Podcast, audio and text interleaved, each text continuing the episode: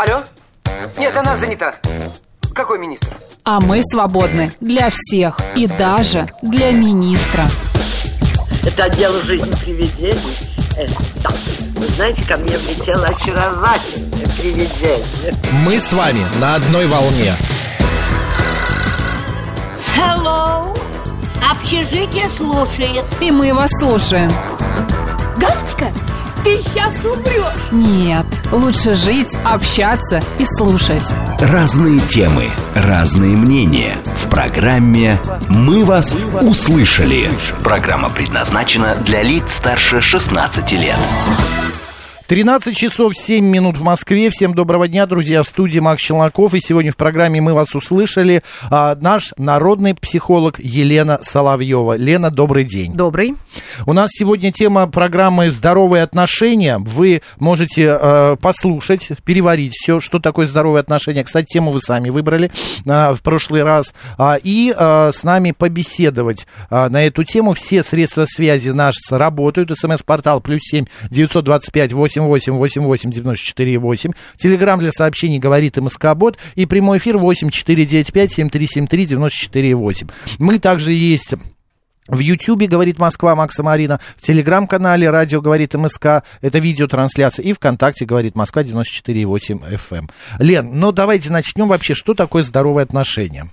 Здоровые отношения – это вид отношений, в которых мы э, можем комфортно для себя существовать, которые нас поддерживают, которые нас развивают. Вот я говорю такими общими словами, какими прям статусами из социальной сети фактически. Угу. Суть в том, что нет никакого универсального рецепта здоровых отношений. Вот если я иногда пытаюсь посмотреть на какие-то психологические вопросы не глазами психолога, а глазами обычного человека, ну, скажем так, потребителя информации. Что я для этого делаю? Я для этого смотрю, что там в социальных сетях об этом а, пишут или говорят, о чем снимают рилсы. Захожу в YouTube, ну, и смотрю, какие книги, такие, знаете, быстрые издатовские, на не очень Мгм. глубокие, на полках магазинов появляются. И получается, что в таком сложном вопросе, как построение здоровых отношений, целая куча каких-то простых ответов. Вот я сейчас процитирую, буквально вчера, когда я готовилась к этому эфиру, я зашла в YouTube и, и- и набрала простой запрос «Здоровые отношения». И там высы- высыпается огромное бесчисленное множество каких-то видео, по 5 минут, по часу. И вот один из очень известных психологов там в одном из видео говорит, здоровые отношения – это тогда, когда в вам в них просто и легко. Вот если вам в них не просто и легко, они нездоровые. И- Можно одну ремарку маленькую? А, когда про- просто и легко, постоянно не бывает Конечно. такого. Вот видите? Обязательно есть какие-то камни при, сопри- эм, э, преткновения. Вот вы даже как э, не, не профессиональный психолог, вы говорите, так не бывает, да? А я как профессиональный психолог вообще думаю, господи, ну что, что он несет? Ну заради чего, э, скажем так, упрощать этот сложный вопрос? Вероятно, это делается в маркетинговых целях, потому что люди очень э, подки на то, чтобы там зацепиться за какой-то как бы простой ответ, потом они начинают как-то эту, может быть, тему изучать. Но я хочу посеять вот такой вирус э, в головах у людей информационный, что на самом деле здоровые отношения это сложно, это сложный вопрос. Там нет ни одного простого ответа. И далеко не всегда те отношения, в которых трудно, являются нездоровыми. Это неправда. Есть Трудно это вы имеете в виду... эм, с партнером. Ну, например, люди ругаться. любят друг друга, но они, да, они не находятся в постоянно, знаете, как, как это такие шерочка с машерочкой, вот тишь да гладь у них бесконечно Мгм. 24 на 7. Нет. У них могут быть какие-то камни преткновения, они могут постоянно бороться там за какие-то границы, у, него, у них может быть несовпадение ценностей, они может как бы вообще, как будто бы друг другу не подходить, но при этом они чувствуют себя счастливыми друг с другом, и это отношения будут здоровыми. Поэтому, когда человек, вот, например, на консультации спрашивает, вот как оценить, я нахожусь в отношениях, мне в них далеко не всегда хорошо и спокойно. Бывает так, что эти отношения могут меня и помучить. Бывает так, что отношения заходят в какие-то кризисы и тупики. А вы помните, я вам говорила, что невозможно быть в отношениях без кризисов. И представляете, пара Конечно. проходит кризисы и говорит, о, ну раз нам с тобой нелегко и не просто сейчас, то давай расходимся, все, до свидания. Так не бывает. Получается, что э, я бы здесь предложила всегда, мой рецепт такой, вот мой такой рецепт. Есть такой принцип Паретта называется. Предприниматели его любят, знаете, как использовать. 20% результата приводит, приносит 80% э, положительного там, исхода э, там, действий, там, событий, каких-то дохода и так далее. Вот э, в психологии я бы предложила использовать этот принцип так. Вот если 80% вашего времени а, в проведенное с партнером в семье либо в отношениях и, э, по- под- подкрепляются положительными эмоциями и только 20 отрицательными, я бы назвала такие отношения здоровыми. Окей, есть такое понятие, человек сам себя накручивает. О, Вроде бы конечно. отношения нормальные, мы сейчас дальше пойдем, как построить, поговорим об этом. Но э, а, как правильно сформулировать? Вот два человека, да, у них отношения. И они же, а, один, например, а, слишком активный, другой спокойный. Вот это уравновешивание где? Один накручивает себя, а второй, наоборот, его успокаивает. А влияние друг на друга, а, насколько это важно вот в этих здоровых отношениях? Имеется в виду подобрать своего человека. Это важно? Да, Или а- можно подстроиться под любого? А подстроиться под любого нельзя, сразу говорю, это только будет ценой своего психического Что здоровья. все-таки есть свои половинки, их э, э, они получается когда вы говорите, их. когда вы говорите о компенсаторном э, явлении, как вы говорите, один накручивает, а другой наоборот умеет успокаивать, да? успокаивает. Они друг друга как бы компенсируют. Один спокойный, другой такой... «Э, Отношения могут быть здоровыми, потому что один находится в своей невротической реакции постоянно, а другой умеет его этот невроз э, гасить. Ну, то есть его психического здоровья хватает на то, чтобы это все держать под контролем. Отношения могут быть здоровыми в этом случае. Но если оба невротика, если оба накручивают, Да, вот я об этом как раз. в этом случае будут, пара будет иметь невротические отношения, то есть нездоровые. Но есть же такие люди, которые говорят, у нас совпадают интересы, мы любим прыгать с парашютом, мы любим дайвингом заниматься, мы а, веломарафоны обязательно Да-да-да. проезжаем под э, 40 километров. Они как бы друг друга подстегивают. Когда они друг друга подстегивают, и им при этом хорошо, окей, принимается. Но это Вообще- все равно будут невротические отношения. Ради бога, вот понимаете, никто не будет оценивать, насколько там а, много невротизма, если всем от этого хорошо, не страдает ни семья, ни дети. В том случае, если люди начинают мучиться, ну, как показывает практика, понимаете, у невроза у него все равно есть стадии, есть предел. Вот э, есть, э, скажем так, ограниченное количество невротических реакций. Ну, например, там некоторые люди любят, чтобы все лежало на своих местах или была там какая-то идеальная чистота. Это один вид невроза. А если вид невроза, который, например, перерастает в гиперконтроль, когда начинают друг друга или кто-то один другого контролировать. Получается, один все время давит, а другой вынужден проседать. А тут такая интересная история, что когда мы говорим о построении личных границ, а в здоровых отношениях так или иначе должны существовать представления о личных границах, и долж- мы должны уметь их отстаивать, то там э, очень часто того человека, который нарушает границу, его как бы клеймят. Вот он такой абьюзер эмоциональный, он нарушает личные границы. А получается в реальности на самом деле наоборот. Вот э, в нас во всех существует некое такое генетическое желание доминировать и властвовать.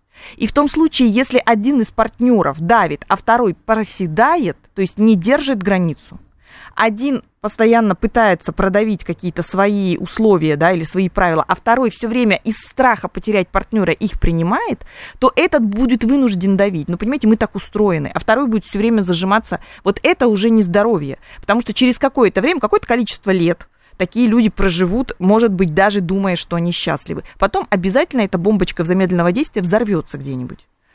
Э, Важно ли в здоровых отношениях а, твоя степень, а, статус твой?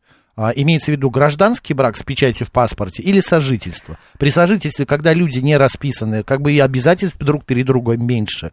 А когда у тебя печать в паспорте, то потом нажитое имущество и делить придется, и так далее и тому подобное. Психологические концепции расходятся в этом вопросе. Я могу озвучить свою. Существует ряд э, семейных системных психологов, которые говорят, да, штамп в паспорте для того, чтобы отношения считались здоровыми, обязательно, чтобы оба взяли на себя определенное количество ответственности.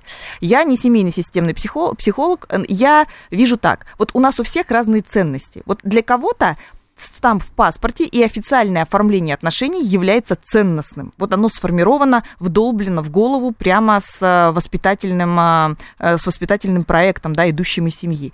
А Для кого-то это не является ценностью.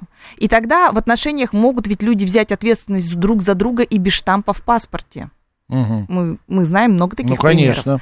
Поэтому для меня лично не является это показателем здоровья или нездоровья отношений. Сколько мы знаем семей со штампом в паспорте, где отношения совершенно точно нездоровые. Окей, вот 13-й воин пишет, и я тоже э, хочу этот вопрос вам переадресовать. В браке 20 лет. В начале пути я был именно тем, кто накручивает и вечно на панике. Прошло время и стал понимать, что теперь жена заняла мое место. А я же в свои 45 стал спокойным, рассудительным и мудрым. А она часто визжит то на детей, то просто потому, что устала и настроение плохое. Ми- смена ролей происходит, у многих это происходит. Хотя вот в моей семье, у меня мама, как она в начале жизни была такой, таким невротиком, так она до конца. А папа такой уравновешивал ее своим спокойствием. Но смена э, ролей же происходит все равно. Может происходить, потому что случается вообще э, меняются отношения, потому что меняется окружающая действительность и реальность. Вот понимаете, если бы отношения были не живым организмом, а некой такой субстанцией, в которую люди входят, не знаю, как в какой-то домик, и этот домик всегда находится в каких-то одинаковых условиях да, то есть никогда ничего вокруг не штормит, ничего не происходит, не знаю, дети там не рождаются, кризисы не происходят, вообще ничего. Вот тогда, наверное, мы могли говорить о том, что очень странно, что роли поменялись, но вот был человек и изменился. Но тут происходит следующее. Люди развиваются, люди изменяются, окружающая среда развивается и изменяется, появляются дополнительные люди внутри микроколлектива. Была семья из двух человек, стала из трех, потом из четырех, да, или родители там переезжают и так далее. И, соответственно, роли, конечно же, будут меняться, хотя бы потому, что уровень развития с годами у нас меняется. Угу. Окей, роли меняются, это важно тоже для здоровых отношений. А, влияние других людей, угу. ну вот извне, тех же самых детей, родителей, угу. это же сильные э, триггеры для того, чтобы отношения были здоровыми или нет? Да, вот э, стремиться к здоровым отношениям, прежде, когда люди говорят, хм, здоровые отношения, как-то это все, вот, ну подумаешь, какие есть, такие есть, да, вот какие у нас есть отношения, такие есть. Я всегда говорю, не умеете построить здоровых отношений с партнером, совершенно точно вы не будете уметь построить здоровых отношений с детьми, особенно когда дети станут подростками. Поэтому наличие детей Вообще дети нездоровье семьи чувствуют интуитивно, моментально. Как только дети начинают странно себя вести, начиная фактически с младенческого возраста, они, как правило, подсвечивают родителям, что в семье что-то происходит, что ведет к большому количеству напряжения. Если родители это напряжение признают и начинают с этим что-то делать, то меняется и ребенок. Бывает, что ребенок, ну, просто отвратительно себя ведет и может совершать ужасные поступки, вот прямо, понимаете, выпадать в абсолютную девиацию, то есть вот uh-huh. такой, таким становиться разрушителем. Но как только родители начинают работать со своими отношениями, искренне, например, становиться более откровенными, например, становиться более искренними в выражении чувств, не стесняться, не зажимать каких-то чувств, быть э, более принять, принимающими по отношению к ребенку. Ребенок начинает меняться автоматически, хотя как бы пара работает как будто бы друг с другом. Лена, значит ли, что э, люди жили 10-15 лет, да, э, и потом раз развод, да. но по какой-то причине. Говорит ли это о том, что у них были нездоровые отношения? Возможно. Они, что, почему, 10, они же по какой-то лет? причине пришли к тому, что случился развод. Смотрите, когда мы говорим об отношениях, смотри, люди в отношения вступают в определенном возрасте. Во-первых, я глубоко убеждена, что когда человек вступает в возрасте, а, в серьезные отношения, в возрасте от 18 там, до 25 лет, вот в этом промежутке, и говорит, ну все, я определился, я выбрал себе пару, буду теперь жить с ней до старости или с ней.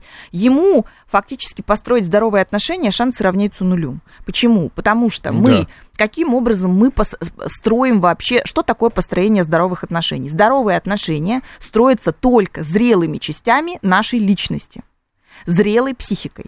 Что такое зрелость, как она приобретается? В том числе через прохождение через многочисленные другие связи. Вот для того, чтобы понять, какие отношения нужны тебе, потому что, повторюсь, нет универсальной формулы «здоровые отношения – это». И дальше описано. Нет. У каждого свои здоровые отношения, в которых ему будет хорошо и в которых его личность будет чувствовать себя счастливой. Так вот, для того, чтобы понять, какие отношения нужны тебе, нужно пройти через определенный опыт. То есть опыт должен накопиться, когда 18, 20, 22, 23, 25 лет, вот в этом промежутке человек должен проходить через разные э, романы, встречи, взлеты, падения, микротравмы, том числе отношенческие, и первые кризисы. Для того, чтобы понять и разобраться, ага, у меня вот такие ценности, я вышел из таких-то ложных убеждений, я понимаю, что мои здоровые отношения должны выглядеть вот так. Вот это я приемлю, вот это не приемлю. Мой партнер должен быть, ну, примерно хоть сколько-то схожим по моим ценностям. Ой, мы так редко делаем, э, как это сказать, учимся на своих ошибках и поэтому весь этот наработанный опыт, он может быть повторен э, в худшем э, А в том случае, если он позже. неосознан. Вот когда Ну, неосознанный опыт, да, вот это вот эти самые грабли, так называемые, Да, на да. которые мы по- постоянно Наступаем. наступаем, да, или там какая-нибудь карма, которая нас все время догоняет, как некоторые любят Якобы, говорить. да, А, сглазили. это как раз неосознанный опыт. То есть, когда вы не можете взять и сделать выводы и изменить свои когниции мысли, либо поведенческие реакции. Так вот, а, убеждена, да, в, там в 20 лет здоровые отношения не строятся, они будут априори нездоровыми. И дальше, для того, чтобы отношения э, были здоровыми, нужно, чтобы было личностное развитие. Но при этом, бывает ли так, что, например, изначально люди встретились, отношения у них не очень-то правильные? Это что значит? Ну, Неправильные какие? Скажем так, они сложные, людям очень тяжело друг с другом, расстаться не могут, может даже проявляться какие-то элементы зависимости, контрзависимости. Но при этом, я имею в виду отношенческие, я сейчас не про алкоголизм и наркоманию да, говорю. да, да. А, но при этом через какое-то время могут ли отношения выздороветь? Могут. Почему? Повторюсь, если личность созревает, личность меняется. И поэтому, когда нам слушатель задает вопрос, там 15 лет назад мы с женой одним способом а, взаимодействовали друг с другом, прошло 15 лет, мы другим. Естественно, это и нормально. Очень было бы странно, если бы у вас все время взаимодействие по одной и той же парадигме проходило. У меня есть подруга, она замужем, ну, там лет 13-15, наверное, где-то так. И она говорит, ты знаешь, Макс, я э, последние пять лет э, терплю. Она говорит, я терплю. Мне, ей там 47-48 лет, и она говорит, я боюсь, если он уйдет, я никого не найду сейчас. Если я уйду от него, я останусь одна, я не хочу. И она просто, они там притирались, она знает его привычки, ну, говорит, я уже устал, я, ну, я терплю.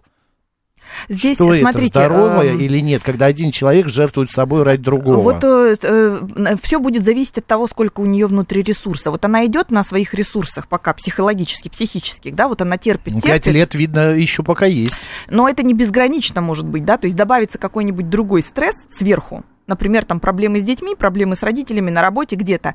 И вот это вот терпение может стать просто невыносимым. И будет казаться, что почему-то вот все было вроде как нормально, а потом случился эффект лоб, это, как бы сказать, отскочившей пружины. На самом деле, вот если вы вспомните, очень часто на свадьбах э, встают э, люди более старшего поколения и желают терпения. То есть мы вам желаем там Да. счастья, здоровья, удачи и обязательно много-много терпения, потому что терпеть, терпеть и терпеть это вроде как вот залог здоровых отношений.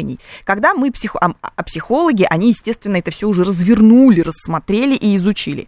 И тут речь идет, ведь в здоровых отношениях, когда мы говорим о компромиссах, когда мы говорим о сонастройке, о подстройках, да, о каком-то разумном, э, скажем так, э, выборе, иногда не в, не в свою пользу, когда это нужно. Это называется ведь нетерпение, это ведь называется принятие Но это и жертвенность можно назвать. в а быть, разумных пределах. а быть жертвой э, даже в течение пяти лет и, получается, оставшейся жизни, это же, ну, это неправильно. А, Это, это ты рушишь свою а, психику, ты рушишь свой взгляд на мир, ты рушишь саму себя. а, в, зда- в разумных пределах. Вот смотрите, что такое принятие?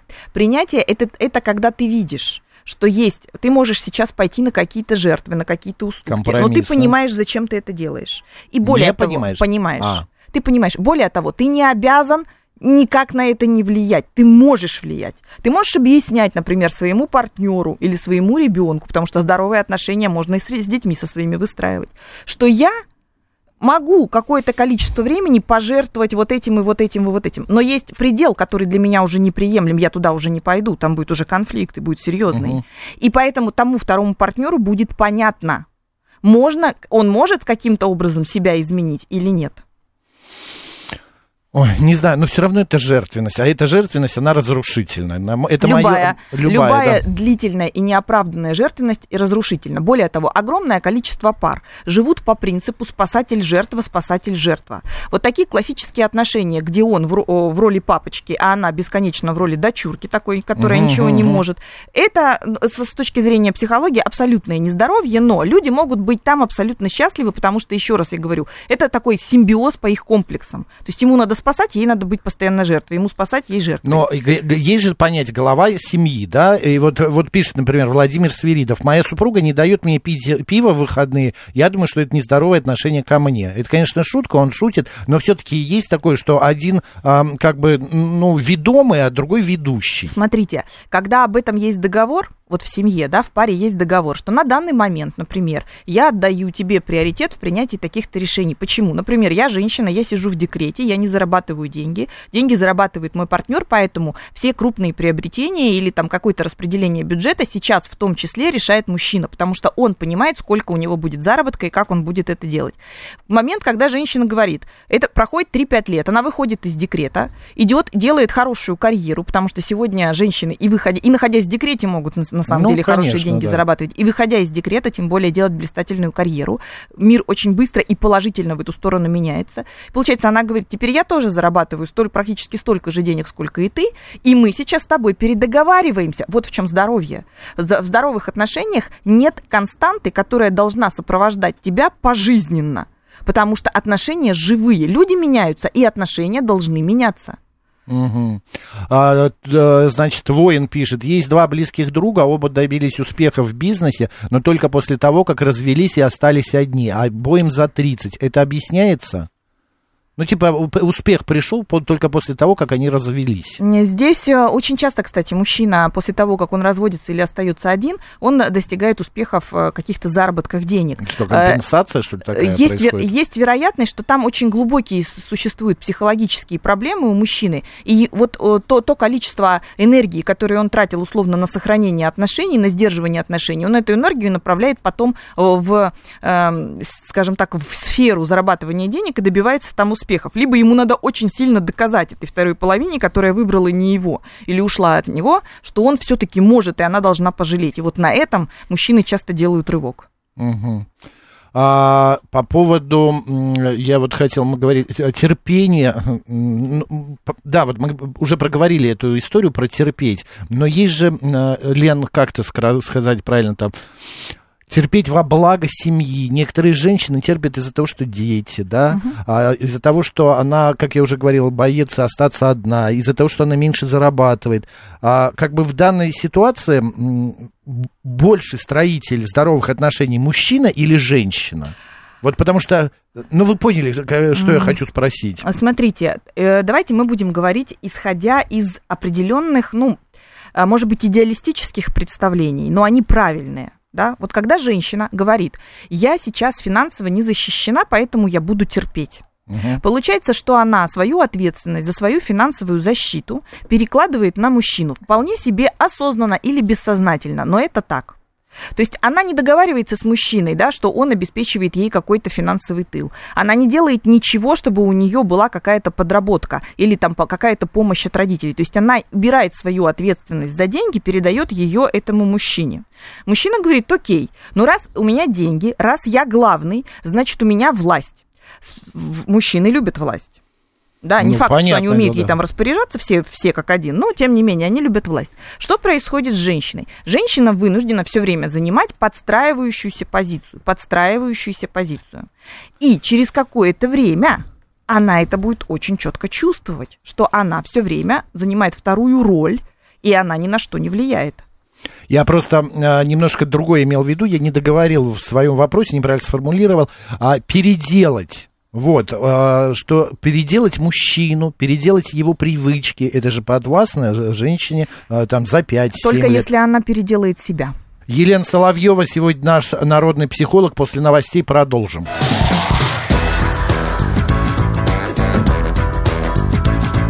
«Мы вас услышали».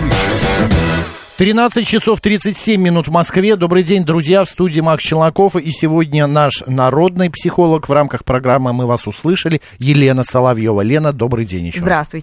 Я в начале программы, этой части программы хочу, хочу пар- пардон, сделать небольшое а, объявление. Мы с Леной решили провести маленький эксперимент. Такой радио-онлайн-прием у психолога.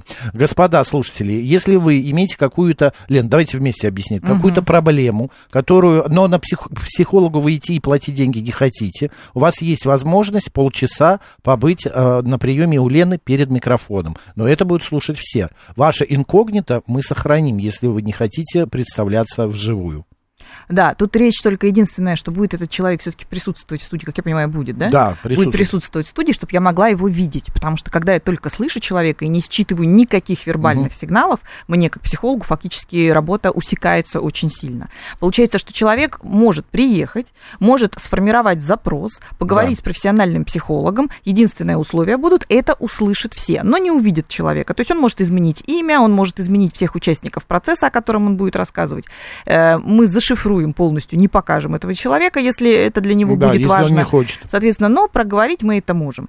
Да, вот э, если есть желающие, а я думаю, что есть, просто может сейчас людям стать страшно. Ну, переработайте этот свой страх и напишите. СМС-портал плюс семь девятьсот двадцать пять восемь восемь восемь восемь девяносто четыре и восемь или Телеграм говорит МСК Бот. А, а, значит, а, пишите ваше имя, ну тоже любое имя, какое пожелаете, и номер телефона, и напишите проблему. Не знаю, там терпите мужа, не, там проблемы с детьми. Можно, можно это уже написать, как бы человек решился, и потом уже, когда он вступает с нами в переписку, мы, я уже выясню у него какой-то А, там первоначальный запрос, для того, чтобы он там обозр- на обозрение всем это не печатал. Все-таки это про личное. Не, а это обозрение это никто А, не видит, никто это не только вижу я. Да. Так, ну хорошо, еще раз анонс сделали на прием к психологу, вы можете попасть, но в прямом эфире. Присылайте, а, наши средства связи все работают. А, мы сегодня говорим о здоровых отношениях. А, что это такое, мы уже рассказали.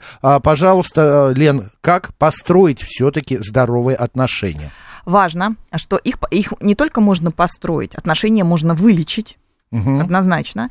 Далее, можно не вступить в больные отношения, это тоже очень важно понимать. Да, что вы вовсе не обязаны вступать в отношения, если вы заранее понимаете, что там будут очень серьезные проблемы. Да, можно эти отношения каким-то образом сразу трансформировать. А, Что нужно для того, чтобы отношения были здоровыми? А вы сейчас уже каждый ра- радиослушатель сможет применить или не применить это к себе, но как минимум услышит. Я говорю, посеять какой-то вирус сомнения, что оказывается можно по-другому. Вот это моя задача. А, Убрать идеалистические представления о том, что такое отношения. Потому что от многих людей можно услышать такие фразы. Самое главное найти вторую половинку. Вот уже внутри этой фразы заложена созависимость, потому что человек, когда вот сам он такой не целый, да, он такой какой-то половинчатый, находит вторую половинку, эта половинка к нему прицепляется, делает его жизнь лучше, и второй так цепляется за своего партнера, что здоровье нарушается, потому что существует огромный страх потери партнера. И если вдруг что-то идет не так, разобраться в отношениях пара уже не может. Вот этот страх, он является доминирующим. Второе. Чувства должны в отношениях быть бесконечными и одинаковыми. Это миф. Не бывает, вот существуют разные виды любви. Существует романтическая любовь, это то, что мы испытываем в первое небольшое количество времени, когда мы вступаем в отношения. И существует так называемая зрелая любовь. Это то, с чем люди живут десятилетиями, двадцатилетиями. Когда нам радиослушатели пишут, я живу с женой там 25 лет, и мы уже можем обо всем поговорить, обо всем договориться, охотно верю. Это как раз проявление той самой зрелой любви. Но через что проходит пара от романтической любви к зрелой? Через огромный пласт разочарований. То есть они идут через большое количество разочарований для того, чтобы все-таки сохранить отношения, но не в идеалистических представлениях. Мне нравится приводить такой пример. Вот есть такой сериал «Секс в большом городе». Да. Он такой длинный, и там вот эти первые сезоны, они невероятно веселые и очень классно сняты с психологической точки зрения. Там одна героиня, Шарлотта, у нее всегда было представление о том, как, как она должна выйти замуж. И она, значит, ви- видела своего мужа, она прямо описывала, что он будет таким высоким, красивым, похожим на принца, из хорошей, богатой семьи, очень хорошо образованным, и их жизнь будет похожа на сказочный разворот э, в глянцевом журнале. Она находит такого мужчину, а, и так выходит, что этот мужчина, которого она нашла, абсолютно не слушает ее, абсолютно а, не эмпатичен, то есть не умеет чувствовать ее. А, Для него его мама значит гораздо больше, чем его жена. Ну, еще там были сексуальные проблемы. И проблемы с сексом еще плюс Да. наложились. Она проходит через развод, она проходит через внутреннее разочарование в своих представлениях. И следующий муж, который делает ее невероятно счастливым, с которым она усыновляет ребенка, рожает ребенка. Этот мужчина, который абсолютно похож не на принца, а больше на гоблина какого-то, да? Он ее на, там, на голову ниже. Лысый. На первом же свидании он, по-моему, умудрился и хрюкнуть, и пукнуть, простите. И при этом, и при этом она с ним невероятно счастлива. То есть вот как влияет, скажем, скажем так, проход через определенные Типа, разочарования в том Твои числе. ожидания могут не эм, состояться а, именно с принцем, а будет, ты будешь счастлива с гоблином. Они общ- а, могут быть слишком идеализированы, понимаете, по-детски идеализированы. Женщины очень часто, которые не могут построить хороших отношений для себя, вступают, и все они там несчастливы, их то бросают, то сами они кого-то бросают.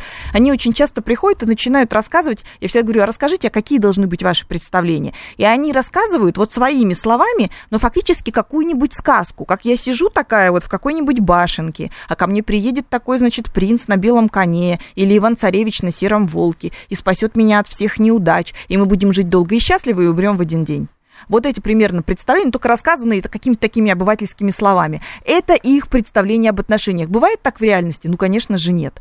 И, естественно, через... Не, ну, может быть, у кого-то такое и было, у, там, не знаю... Ну, у- в, ки- в сериалах, в кино, да, так всегда. Нет, ну, случается. может быть, у Меган Мар... о, Господи, как ее? Меган Маркл, э, принца Гарри, жена. А, ну, э, вы же, мы же понимаем, он принц как бы по статусу, но мы же не знаем, как, какого формата там отношения. Ну да, только мы же знаем, прессы. например, а, его маму, принцессу Диану, которая тоже была замужем за принцем, а отношения там были, ну, абсолютно, мягко Абьюзные, говоря, да. ну, они, они, их просто не было, потому что там был всегда третий персонаж, э, и, в общем-то, ей было очень тяжело, она сама была нестабильной психически, и это все усугубляло ситуацию. Пишет наш слушатель, мы с женой 20 лет в этом году вместе, что только не было, но мы считаем, что пока есть ругань и скандальчики, это нормально. А, послали друг друга к черту и живем а, дальше без камня за пазухой. Это наука длиной в жизнь. Нам по 40 лет, двое детей. Вот смотрите, когда мы говорим о ругани и скандальчике, я всегда, вот еще раз говорю, призываю. Принцип 80 на 20. Вот у нас в месяце, например, 30 дней. Вот если мы возьмем этот принцип, то 6 дней в месяц, условно, мы можем находиться в каких-то обидах, ругани, скандальчиках, там, игнорировании и чего-нибудь. Но остальные 24 дня мы должны быть в хороших взаимоотношениях когда у нас преимущественно положительные эмоции, и мы можем быть откровенными э, в разговорах и в чувствах. Если только отношения при- превращаются в бесконечную череду выяснения отношений. Одно выяснение отношений ведет за собой следующее. Одно ведет за собой... Вот если в месяце, условно, 20 дней вы находитесь в ссоре со своим партнером, а только 10 в каком-то там таком призрачном мирке, ну вот это все-таки показатель нездоровья, понимаете? Нужно тогда идти и разбираться, что не так. Менять себя, партнера изменить. Люди очень часто приходят в терапию и говорят, вот сделайте так, чтобы она или он, указывая на своего партнера, больше так вот не вел себя или вот не, не провоцировал меня на это. К сожалению, вот так она или он не работает. Возвращаемся к себе, и изменить можно только себя и свои концепции поведения и представления о жизни. Катя пишет, а когда люди не ругаются, это вообще, это супер здоровье или отношений нет? Отношения, скорее всего, в такой стадии, при которой э, людям уже абсолютно все равно, что происходит друг с другом, если они при этом, смотрите, договорились, вот они говорят, мы живем, у них, у, скорее всего, у этих людей своя какая-то идет жизнь параллельная, друг другу, о, о которой друг друга, э, вернее, эти партнеры не знают. И они договорились, что мы вместе живем для чего-то, что они там сохраняют, Э, видимость семьи, они сохраняют родительство, или они сохраняют там, не знаю, недвижимость, ка- ка- какие-то финансовые блага, поэтому не расходятся. И говорят, мы вот друг друга не трогаем, мы живем просто вместе, как друзья. Они договорились, и им окей, отлично. Но- Платонические, что ли, отношения? ну, скажем так, дружественно-нейтральные. Дружественно, нейтральные. Ну, не, ну, нет там больше уже отношений, как между парой, как между мужчиной. Гендерных отношений нет. Они живут дружественно, нейтрально. И оба позволяют друг другу так жить. Мы не будем оценивать это с точки зрения здоровья или нездоровья, потому что если им хорошо, ну, значит, здоровье. Клоис Дарт э, или Николай, вы прислали сообщение с телефоном. Вы хотите принять участие в нашем эксперименте, а когда будет прямой эфир, в прямом эфире вы рассказываете вот эту историю, а Елена э, Соловьева, наш народный психолог, будет вам помогать. Напишите, просто вы рассказали всю историю, э, хотите ли вы принять в этом эксперимент. И, Дарья, вы написали, что тоже хотите, а телефона не прислали. И еще дальше сообщение я почитаю, Лен, очень много сообщений, Давайте. хорошо? А мы с супругой еще вначале договорились не переходить на личности и не ругать близких родственников. Один год а, ругались, а потом как-то вообще перестали. Очень редко ругаемся. Смотрите, если вы при этом с супругой э, сохраняете теплые отношения, если у вас не существует никаких параллельных связей, которые от, отдергивают вас, скажем так, от э, текущих отношений, если вы чувствуете счастье и удовлетворение, если вы просыпаетесь с утра и н- у ва- вам не просыпайтесь с серыми мыслями вот этими, вот опять вот этот вот день, опять вот она тут, или там он там. Это значит, что все нормально. Это значит, вы молодец, вы справляетесь. Вот в ваших отношениях достаточно количества и эмоций, и откровенности, и спонтанности. Вы выдерживаете, ваши отношения выдерживают такое есть далеко не у всех. Почему и тема этой программы, она для многих сейчас актуальна. Потому что огромное количество семей живут за фасадом здоровых отношений. То есть визуально они как будто Они бы идеальная думают. пара. Да. Они как будто бы идеальная пара. Вот все А, у них как бы визуально. есть, визуально, Мгм. да. Но когда начинаешь а, разбираться, а почему у него или у нее вдруг какие-то психосоматические тяжелые болезни, или а почему по каким-то причинам все время подавленное настроение, склонность к депрессиям, или вдруг случается какой-то резкий конфликт, который не ожидает ни один и другой, выясняется, что это был только фасад. То есть в реальности там было очень много вопросов, которые, до которых руки не доходили просто ни у одного, ни у другого. Не видели, не хотели видеть, не замечать. Мгм. А, вот пишет а, наш слушатель, значит, сидя в башенке с грязной головой, не умея петь и танцевать, деревянный по пояс, а, человек должен быть как яхта, всегда готов к ветру, тогда и ветер будет. Вот здесь, смотрите, мы, как, когда я такие э, слышу... Метафоры. ну, метафоры, да, или высказывания от людей, я всегда говорю, вот сколько людей, столько и представления о жизни. И когда в паре случается здоровье, есть понятие такое ценности. Да, ценности. Это не пустой звук в формате отношений. Почему я и говорю, в 20 лет сложно поня- построить отношения здоровые, потому что а, п- понимание, что такое личностная ценность, приходит, ну, мягко говоря, даже не на втором, не на третьем десятке. То есть взрослый человек только может определить, какие у него ценности.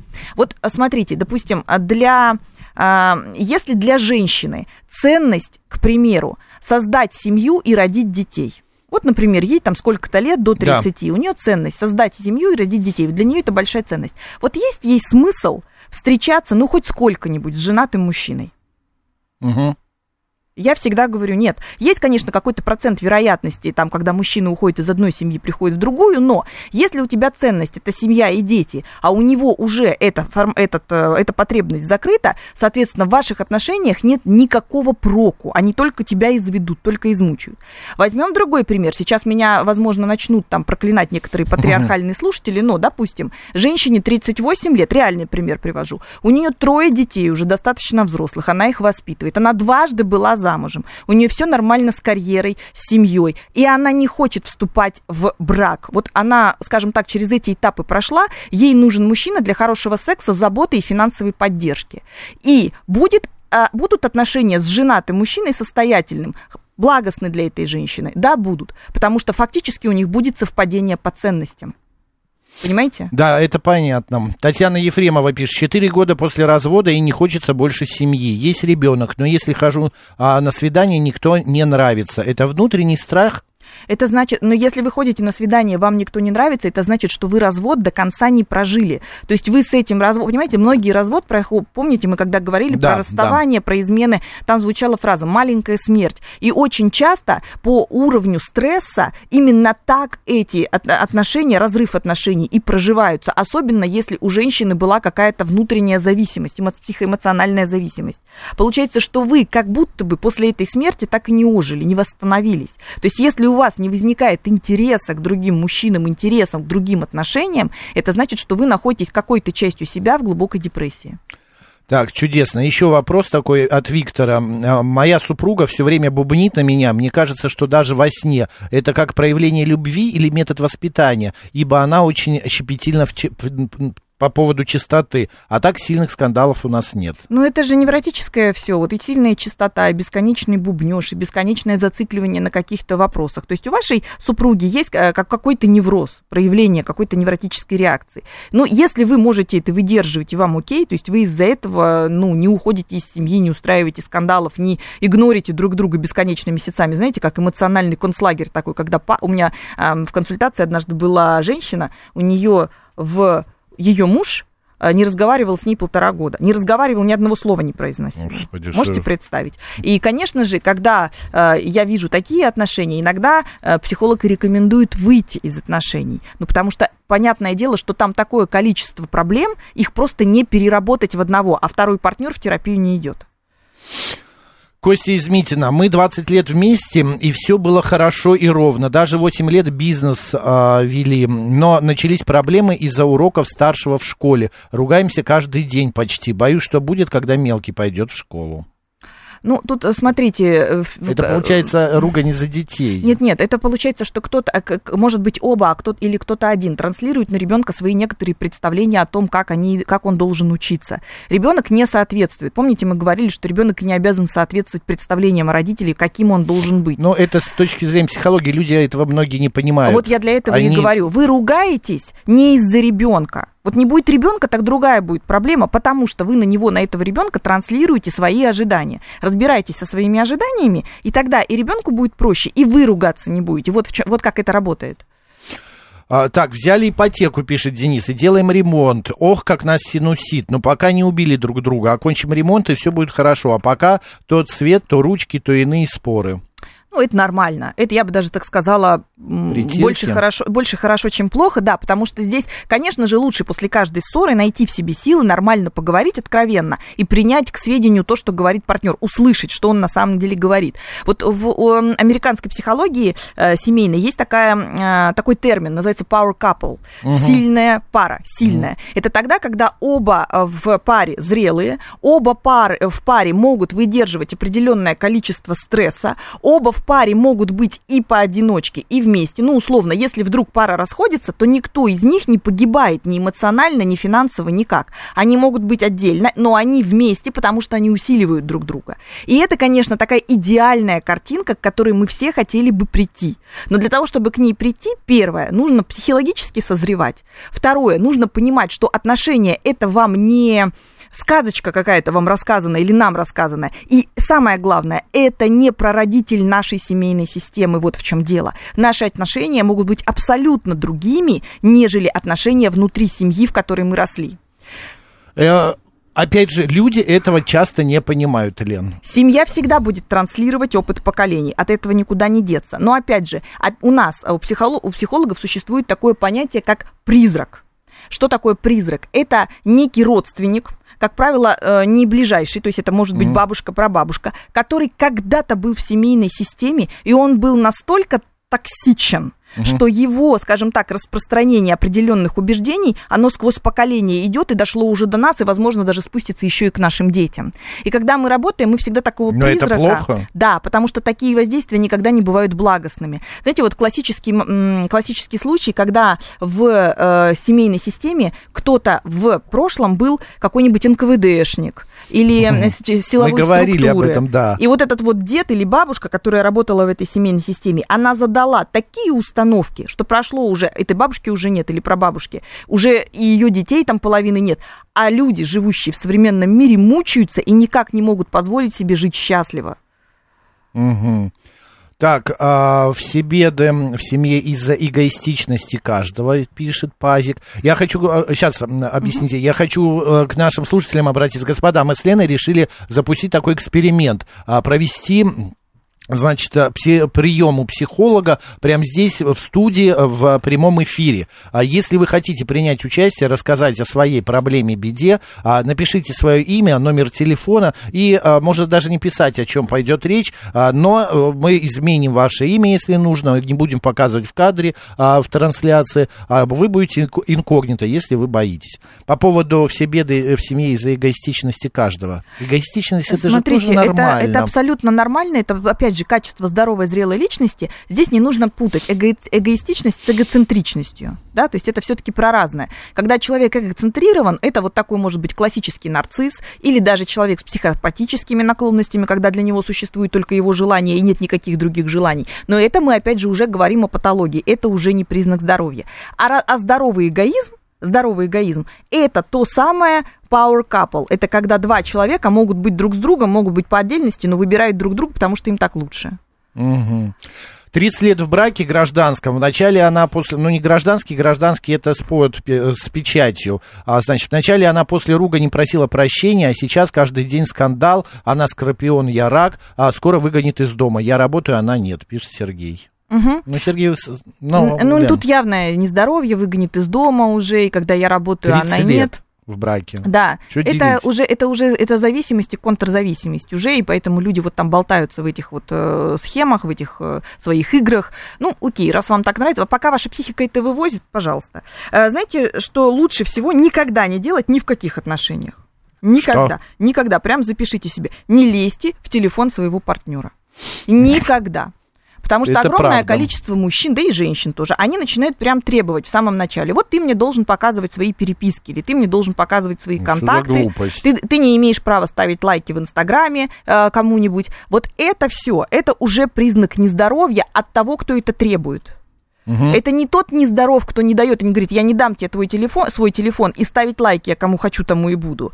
А тот нездоров, кто требует беспрецедентного вмешательства в личное пространство другого партнера. Вот этого делать не нужно. Если вы так делаете, если вы считаете, что это про доверие, никакое это не доверие. Если вы считаете, что вы тем самым пытаетесь уберечь себя от какой-то измены, то поверьте, человек, которому нужно изменить, заведет другой телефон, про который вы даже знать не будете. Вранье, ну не вранье, а скрытие некоторых фактов в э, семье, э, в отношениях, это здорово или Иногда нет? да, иногда надо некоторые факты скрыть. Мы сейчас не будем говорить о, о каких-то конкретных, да. Но опять же, вот эта вот би- би- такая, понимаете, бесконечная правдивость, патологическая правдивость, она иногда тоже не нужна.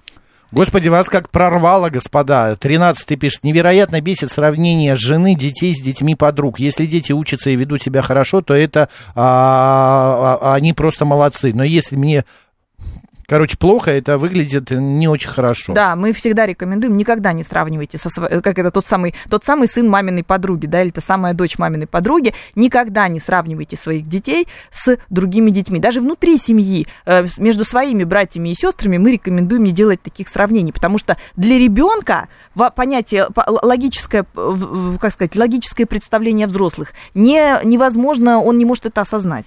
Ну и последнее. Нам с мужем 50 плюс, он занижает мои достижения, обижает словами и вообще грубоват. Не умеет ухаживать, э, из-за этого интима нет, страдаем оба, но я не могу себя принудить, чтобы э, что-нибудь посоветуете. Ну, ничего не посоветую, потому что если вы не можете себя принудить, что я тут вам посоветую? А, Держитесь или расходитесь, Да. или держитесь. Спасибо Принимайте большое. решение. А, Дарья, мы получили ваш номер телефона. Скоро позвоним и будем экспериментировать. Елена Соловьева, народный психолог, была сегодня в студии. Лен, спасибо большое. До следующей темы. Да. А Макс Челноков был с вами. Оставайтесь, говорит Москва.